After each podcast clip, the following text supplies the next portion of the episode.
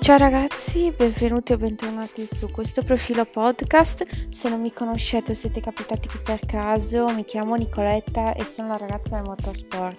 Allora, prima di tutto vi ricordo di seguirmi su Instagram come la ragazza del motorsport e su TikTok come la ragazza del motorsport perché cerco di pubblicare costantemente notizie in ambito motoristico e non solo.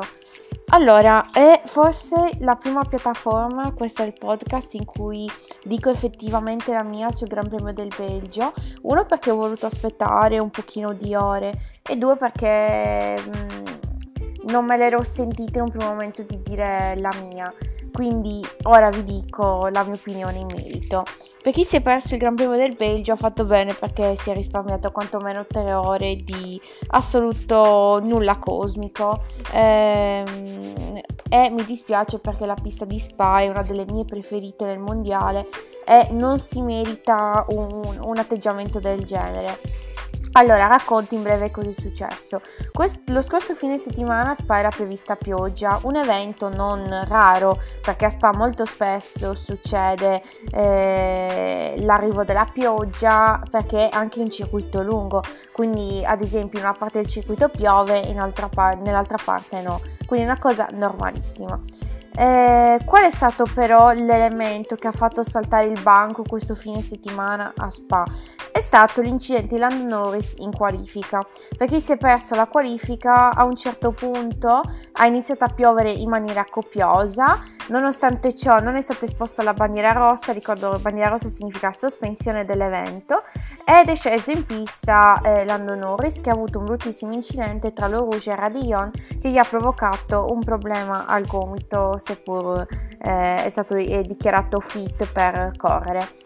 Eh, per quale motivo è stato chiamato in ballo Michael Masi, il direttore di gara che ha sostituito da un paio di anni Charlie Whiting, perché Sebastian Vettel un paio di minuti prima disse ragazzi non ci sono le condizioni per correre perché la visibilità è bassissima e c'è troppa acqua. Michael Masi però non l'ha ascoltato e sostanzialmente poi è stato al centro delle critiche proprio perché ha voluto eh, continuare la, l'evento nonostante tutto.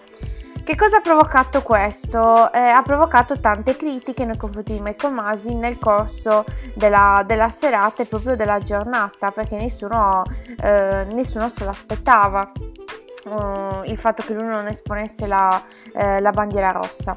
Siamo arrivati a domenica, domenica le condizioni erano più, sim- più, o meno simili a quelle della qualifica, ma che cosa ha deciso di fare Michael Masi? Aspettare fino all'ultimo, l'evento, quindi le 15, per poi dire ok, rimandiamo eh, a, a, data, a tempo infinito, perché logicamente eh, non, si, non, si, sapeva quando si eh, riuscisse a correre, proprio perché nel meteo era prevista acqua fino a notte inoltrata. Ehm, e questo ha provocato tanti tanti fastidi. Ma per quale motivo? Perché nel momento in cui tu ti rendi conto alle 15 che sta diluviando e non smette di diluviare e eh, soprattutto non c'è le condizioni perché il problema lì era la bassa visibilità, dici ok, evento annullato. Invece no. Per quale motivo non è stato annullato l'evento? Prima domanda che mi avete fatto in tantissimi, a cui ho cercato di rispondere il più possibile. Perché ci sono troppi interessi, interessi delle televisioni, interessi di tutti i media, ma soprattutto interessi degli spettatori. Se tu annulli un evento devi rimborsare tutta questa componente e durante l'anno del Covid tu vuoi evitare il più possibile di fare eh, risarcimenti e così via. Quindi qual è stato l'escamotage utilizzato da Michael Masi e Company? Fare i cosiddetti tre giri, cioè fare tre giri canonici dietro la safety car così zero problemi, sicurezza top e poi dare il uh, metà della, eh, dei punti a tutti i piloti. Cosa accettabile? Assolutamente no, perché mm, io sono della filosofia che se tu non corri non puoi scendere, non dai punti e non si è corso, non è mai partita la gara si è fatto tre giri dietro la safety car e questo può veramente influenzare un campionato. Per quale motivo dico questo? Perché la Williams, ad esempio, ha ottenuto 10 punti in un momento dove non avrebbe mai ottenuti 10 punti, cioè 10 punti tra cui un podio cosa veramente, veramente inaudita. Ma soprattutto ci ha guadagnato tantissimo la Red Bull perché eh, Max Verstappen ha ottenuto 12 punti e mezzo e ha guadagnato circa 5 punti su eh, Lewis Hamilton in ottica mondiale. Quindi adesso l'olandese ha uno svantaggio di soli 3 punti e in un campionato così eh, serrato questo può veramente fare la differenza. Cosa mi ha dato fastidio? Una gestione oscena, una gestione orrenda, una gestione Mm, di persone, passatemi termini, anche non competenti, perché a un certo punto Michael Masi ha fatto palesare come se lui non sapesse il regolamento tecnico, perché nel momento in cui tu alle 15 ti rendi conto che non, non, si può scendere in pista nell'immediato, tu non fai partire il countdown delle tre ore, perché ricordo, per chi non è avvezzo nel mondo del, della Formula 1 e chi non segue in maniera assidua il mondo della Formula 1, eh, ricordo che ci sono tre ore di tempo, l'anno scorso erano quattro, quest'anno sono passate a tre ore di tempo per chiudere l'evento. E se tu ti rendi conto che alle ore 15 non puoi far partire l'evento, non fai partire le tre ore di tempo, azzeri, blocchi e invece l'ha fatto solo dopo, se non era mezz'ora, un'ora, cosa mh, mm, che io reputo assurda e riduttivo. Ma vabbè, anche questo, eh, troppe persone eh, poco competenti ho notato ieri come ho detto, io non ero tra quelle del far scendere in pista, o almeno o fai partire alle 15, altrimenti non fai scendere nessuno in pista, perché il problema non era la pioggia, ma la bassissima visibilità. E mi ricordava per certi versi eh, Suzuka nell'anno dell'incidente di Jules Bianchi. Eh, se non si vedono, come diceva Lewis Hamilton, i LED, i LED cosa sono? Sono quelle lucine che si trovano dietro la vettura e dietro eh, gli end plate, quindi l'ala posteriore delle macchine. Se tu non vedi quelli è giusto che non si corra perché vuol dire che non c'è nessun tipo di visibilità e non è accettabile eh, percorrere. Eh, perché sono macchine pesanti ma molto veloci. Se tu perdi la macchina, lo rouge, dove veramente la forza G è altissima, allora è giusto che non si scenda in pista.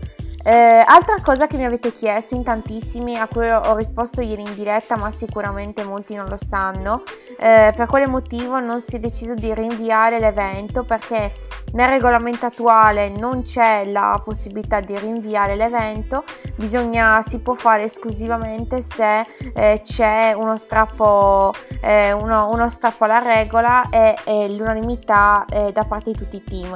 E capite bene che in un mondiale così serrato trovare l'unanimità è davvero davvero difficile. Eh, quindi è per quello che non è stato fatto, eh, anche perché eh, diciamo che sarebbe stata una cosa abbastanza complicata, non è un, un mondo così semplice come quello per esempio della, del motomondiale che si era trovato un accordo, eh, in questo caso non si è trovato l'accordo anche perché le televisioni poi si dovevano subito spostare a Zandvoort perché questa settimana c'è il Gran Premio d'Olanda. Eh, onestamente, in merito a, ai tifosi, quello alla Formula 1 moderna gliene frega tanto quanto perché ormai è palese che il tifoso è l'ultimo che viene ascoltato eh, quindi anche eh, tutte quelle polemiche onestamente le lascio il tempo che trovano come ho detto mi dispiace per coloro che sono stati attaccati me compresa di fronte alla tv per più di tre ore aspettando il niente e vedendo quella farsa di tre giri ma soprattutto mi dispiace tantissimo per le persone che hanno pagato tantissimi biglietti per Spa perché ricordo che i biglietti più cari sono a Monza, Spa, Silverstone perché sono i circuiti classici e non hanno visto esattamente niente era eh, così come è successo in Australia l'anno scorso che avevano fatto partire l'evento giusto per non dare il rimborso. Questa è la Formula 1 che vogliamo? Assolutamente no. Sarà la Formula del futuro? Temo proprio di sì. Eh, si pensa troppo agli interessi economici e a, pochissimo a quelli sportivi. Va bene? No, in, nel modo più assoluto. A me dispiace perché... Mh, mm, eh, ci deve essere maggiore serietà in queste cose e io vedo tutto fuorché serietà. Eh, temo per i prossimi eventi assolutamente sì, perché la linea di Michael Masi è chiara, non vuole rischiare niente per non avere nessun tipo di critica e, e quindi io temo che qualsiasi situazione in cui ci sarà di nuovo, di nuovo pioggia e scarsa visibilità non farà partire la corsa. Cosa davvero davvero grave eh, perché si poteva agire in tanti modi anche in maniera, in maniera, più coscienziosa. Sicuramente Charlie Whiting sarebbe stato più, più, concreto, ma come ho detto, il grosso limite di Michael Masi è che non ha nessun tipo di forza nei confronti del team principale. Ieri è stato fortemente giocato dalla Red Bull eh, e alla fine la Red Bull ha ottenuto quello che voleva. Questo è ciò che dico in merito al Gran Premio del Belgio. Spero che questo fine settimana a Zambora la situazione sia un po' diversa, ma ho visto già che prevede pioggia, speriamo solamente di vedere un Gran Premio sereno, senza nessun tipo di critiche, di polemiche, perché le, ciò che bisogna vedere è in pista e non fuori. Fatemi sapere cosa ne pensate, potete scrivermi in direct su Instagram come la ragazza di motorsport o su TikTok come la ragazza di motorsport. Vi saluto e alla prossima. Ciao a tutti!